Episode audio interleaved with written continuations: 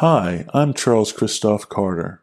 And I'm his mom, Ellen Carter. We'd like to welcome you to this week's episode of Serial Dreadfuls, your place to find original content covering everything from dark historical fiction to science fiction, horror, adventure, and the supernatural. If you like the podcast, please subscribe and leave a review on Apple Podcasts, Google Podcasts, Spotify, or your podcast provider of choice. Thank you.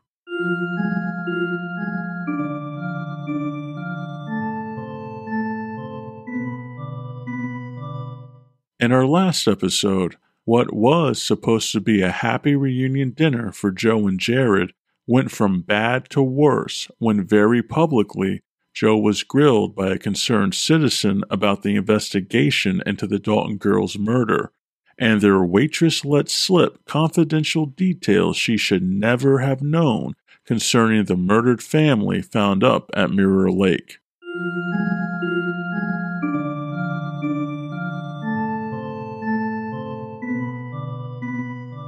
And now, without further ado, the next episode of Yard Work, written by Charles and Ellen Carter, narrated by Ellen Carter. Listener discretion is advised.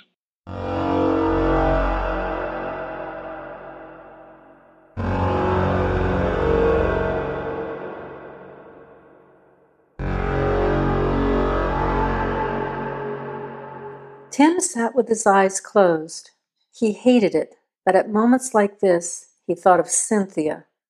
He'd learned two things from Cynthia, two things that he'd found useful from that loathsome woman who had been fated to be his mother, who had tormented him through all those years he spent growing up. Cynthia had not only emotionally abused him and his father, but physically abused both of them as well. His years at home had been a nightmare, a nightmare he had cut short when he left for college. He'd been able to get a scholarship and had worked to earn the money for room and board, so he could finally remove himself from the untenable situation at home.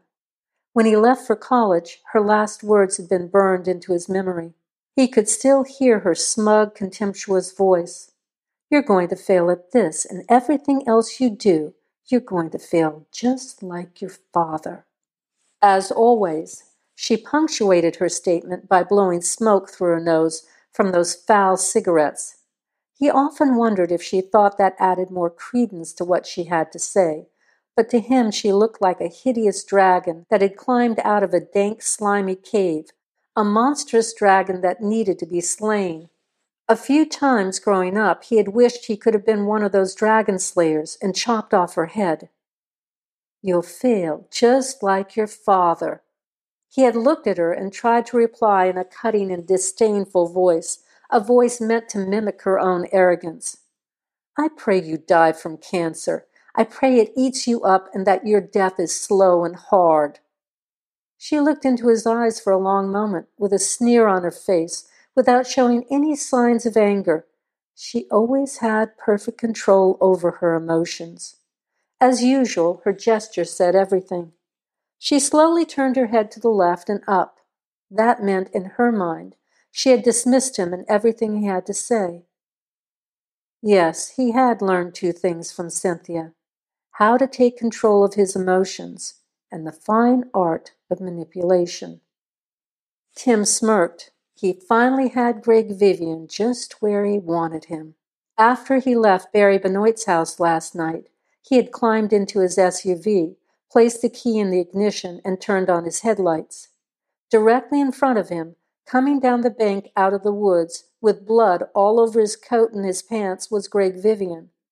Later on, he had heard that they had found the little Dalton girl's mutilated body in the woods just above where he had seen Vivien.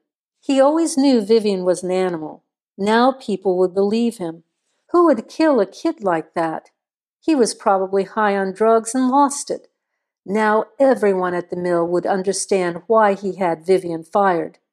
People who took drugs were capable of anything, and this proved it. His call to Barry Benoit had been a calculated risk. He knew the two of them were friends and thought that Barry would try and warn Vivien about what Tim had seen and what Tim was about to do. He was sure that Barry would alert Vivien that Tim was going to tell Bill Bannister about what he saw. Whether Vivien was guilty or not really didn't matter. It was up to the law to decide that. But if it talks like a duck and walks like a duck, god damn it probably is a duck. Tim hoped that Vivien would try to run. That's what sick animals like that did. They ran and hid. Tim figured that most people in town would think that only guilty people ran. He was hoping that Greg Vivien ran like the devil was after him, because that would make the God fearing people of Grover's Notch believe that he was guilty as sin of killing that little girl. When they went out hunting the son of a bitch, one of them might just accidentally shoot and kill Vivien, and that suited Tim just fine. A triumphant smile crossed Tim's face. Cathianne heard the door slam and then the jingle of metal as Tim dropped his keys on the foyer table. She closed the freezer door and picked up the two glasses, trying to make it into the dining room before he got there, but she was too late. He was standing behind his chair at the head of the dining room table, staring at her as she came through the kitchen door with two water glasses filled with ice. Cathianne, where's my dinner? he asked calmly, deliberately. She knew what that tone of voice meant. She set the glasses down on the table. She could tell he was ready to fight, and she didn't want to participate. But that didn't matter. She knew that he would fight anyway. It'll be ready in a minute, Tim. I just have to plate it, Cathianne replied uneasily. What do you do all day? Is it so hard for you to have my dinner on the table? That's all she heard. She shut his voice out. What is it that he wants from me? I don't understand. I do my very best to please him, but it seems like it's never enough. Her head was throbbing. She began to rub her temple with her fingertips. Oh God, I don't know how much more of this I can take, she screamed in her mind. She wanted to say, Tim, I hate you. I'm leaving you. But what came out was, Tim, you're hurting me. He had moved across the room and grabbed her upper arm. He pulled her close to him, squeezing her arm, twisting it. She could smell his acrid breath from the cups of coffee and long hours at the mill. I'm going to take a shower. When I come down, I want to see my dinner on this table, and it better be hot. Do you understand me? he said, pulling her closer and staring into her eyes. Now her head was pounding. She began to rub her temple with her fingertips again. Stop that! You know it annoys me, he said, giving her head a quick butt with his head and shoving her away. She lost her balance and fell back against one of the dining room chairs. Cathianne righted herself. Her fingertips went from her temple to the narrow point just between her eyes where his head had butted hers. She began gently rubbing, with her eyes closed. She could feel him staring at her, but she told herself that she wasn't going to look at him. She wasn't going to open her eyes but like a sparrow drawn to a cobra's hypnotic stare, she could feel her head slowly rising and her eyelids opening, and finally found herself staring into those dark, angry eyes of his. Yes, Tim, was all she could manage to say. She watched as he turned and started up the stairs. Cathianne rubbed her arm where he'd squeezed it. It was just above a black and blue mark from a similar incident the day before. She moved through the dining room and back into the kitchen. Her side still ached from yesterday. She pulled her bruised arm back against her side. She inhaled, bit her lip, and wiped the tears from her eyes with the back of her hand. She didn't know why it suddenly became clear, but it did. Maybe it was the way he spoke, the look of what she perceived to be disgust he had had on his face as he squeezed her arm, but she suddenly realized that it was never going to change no matter what she did. If she didn't do something, she was going to die here. She looked up at the ceiling, listening carefully for the sound of the shower. When it began, she listened for several seconds before she quickly walked with determined steps from the kitchen to the foyer where Tim had left his keys. Carefully, quietly, she took the remote for the car off of the key ring, slipped it into her pocket, and returned to the kitchen. When Tim Harvey came down the stairs twenty minutes later, Cathianne served him his dinner, and then she sat down. Damn it, Cathianne, these rolls are cold. I'll warm them up, Tim. Shit, can't you do anything right? He threw the cold roll down into the basket and glared at her. I'm tired of this shit. You better get with the program. Do you understand me? Cathianne didn't reply. She got up and walked nervously to his end of the table to pick up the basket. The problem here is I've made things too damn easy for you, but that's going to change. I'm sorry, Tim. I made a mistake, she replied quietly. He shoved the basket of rolls into her arms. Cathianne walked into the kitchen.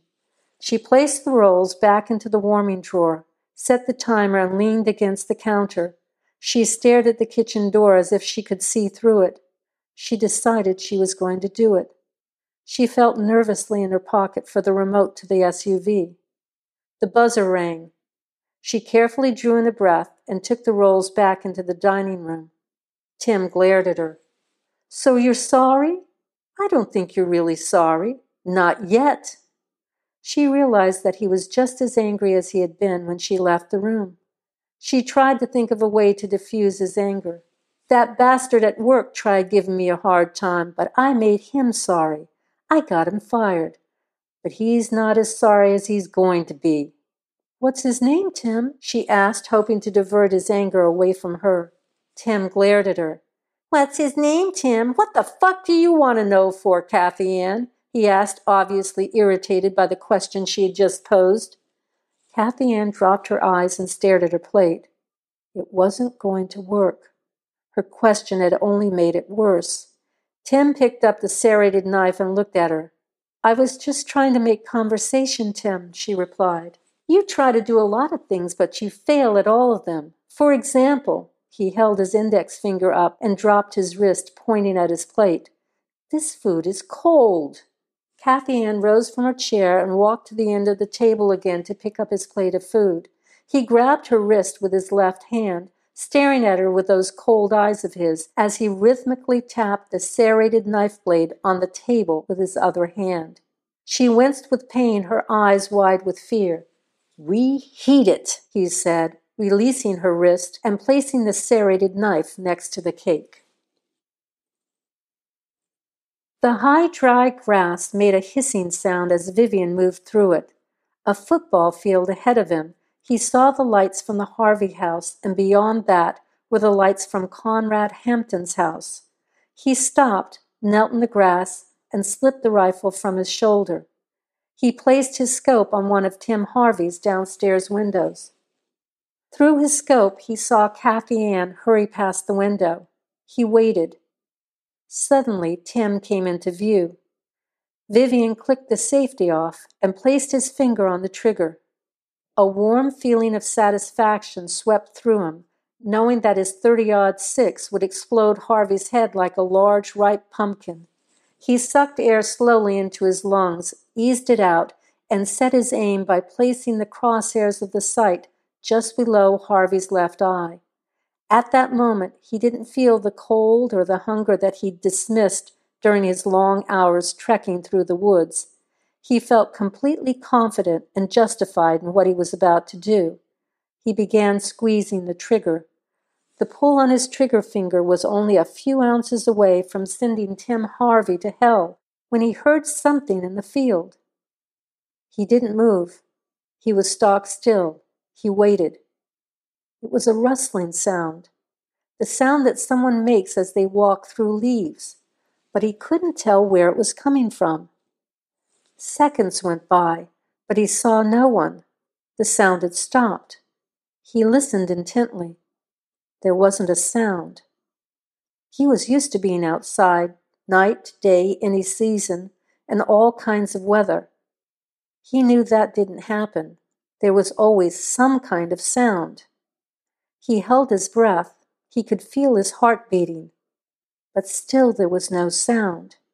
He could feel the hair on the back of his neck stand up. Something was wrong. It's just those damn pills, Vivien, he thought to himself. They've got you flipping out. Hunter was right. You've got to give 'em up. It was as if he'd forgotten what he was supposed to be doing for a few minutes. He'd been so distracted by what he'd heard and then what he hadn't heard that he'd almost forgotten that he'd had Tim Harvey in his crosshairs. He looked through the scope once more, but by then Tim Harvey had stepped away from the window. He had lost his chance. God damn it, Vivien swore in frustration as he took a deep breath and blew it out hard, the vapor billowing out in white, steamy clouds, like great puffs of smoke, making him look like some menacing dragon that had suddenly lost its fire. He stayed motionless for a moment, hoping that Harvey would step back in front of the window. Then it hit him, a wave of nausea. He lowered his rifle, fell forward on both hands, and began to dry heave. It was the pills he'd taken earlier. They were beginning to kick in.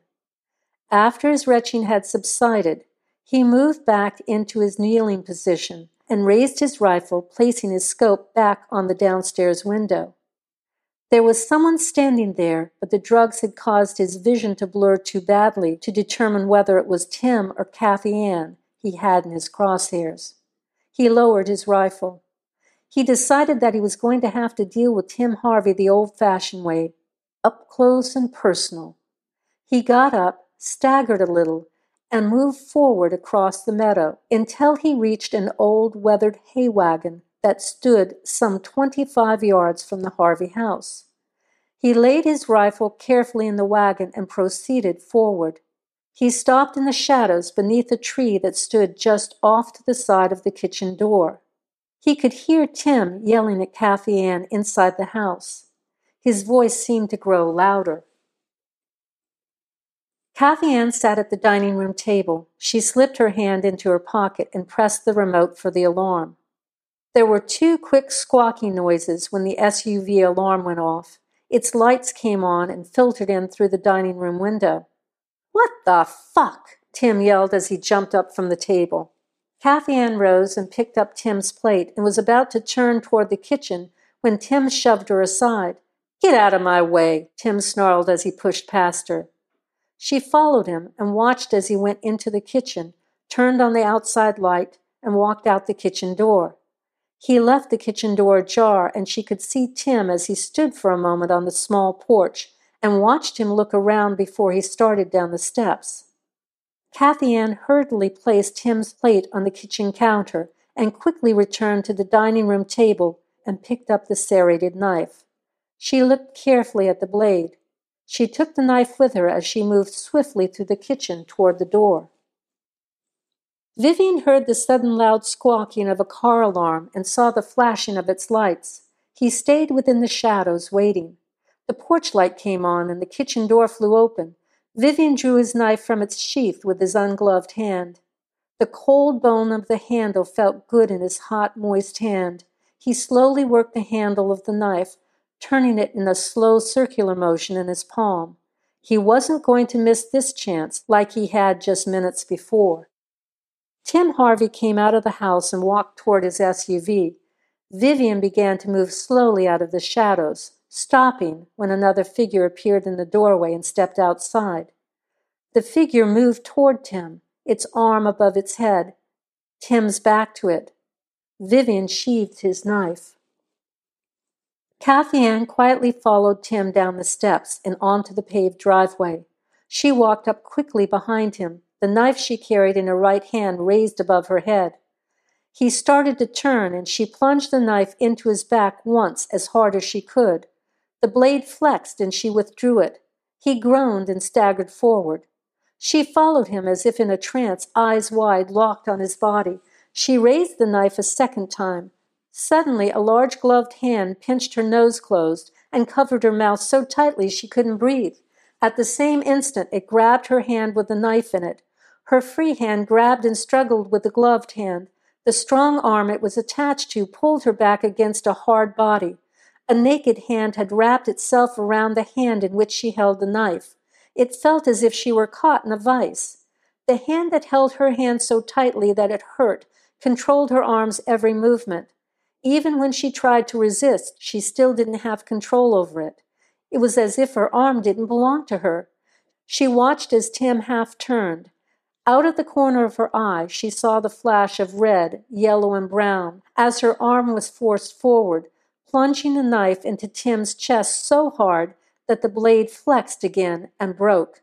Tim screamed and stumbled backwards against the tan SUV, his mouth open. He slid down the smooth metal surface of the vehicle, leaving a crimson trail of blood. He hit the ground hard. He sat there for a moment, stunned, before slumping and falling to one side on the tarred surface of the driveway. Cathianne frantically struggled against the unknown assailant, her arms still held high in the air, her lungs burning, her body starved for air, suddenly realizing that she might be the next victim. Her eyes grew larger, her mind began to grow fuzzy. Things around her were becoming dark and dim. She was losing control. It was becoming harder to fight against her assailant.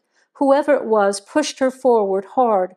She tripped over Tim's outstretched legs, fought to catch her balance, was unable to recover, and hit the pavement on her outstretched hands and knees, scraping them and gasping for air. She slowly raised her head, eyes watering, vision blurred, and saw what looked to be a large mass of leaves retreating into the darkness. She looked around, and in her dazed state, she tried to make sense of what had just happened. She looked at Tim's prostrate body lying there. It came to her. A weak smile slowly crept across her face as she continued to greedily gasp for air. She began to scream, allowing herself to become hysterical. She knew that the Hamptons would be home and they would hear her screams and come to help.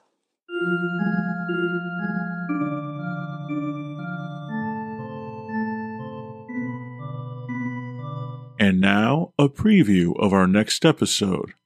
While the dinner at the end was most assuredly a celebratory occasion for two friends who hadn't seen each other for a few years, it was also an opportunity used by Joe and Anne to set Jared and Laura up on a blind date. Will anything come of it? Is there any chemistry between the wounded detective and the young shopkeeper?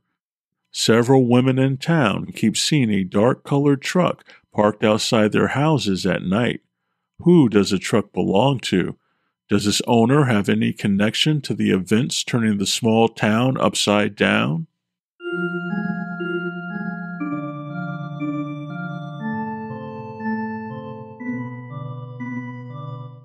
Please consider joining our Patreon site and becoming a Dreadnought.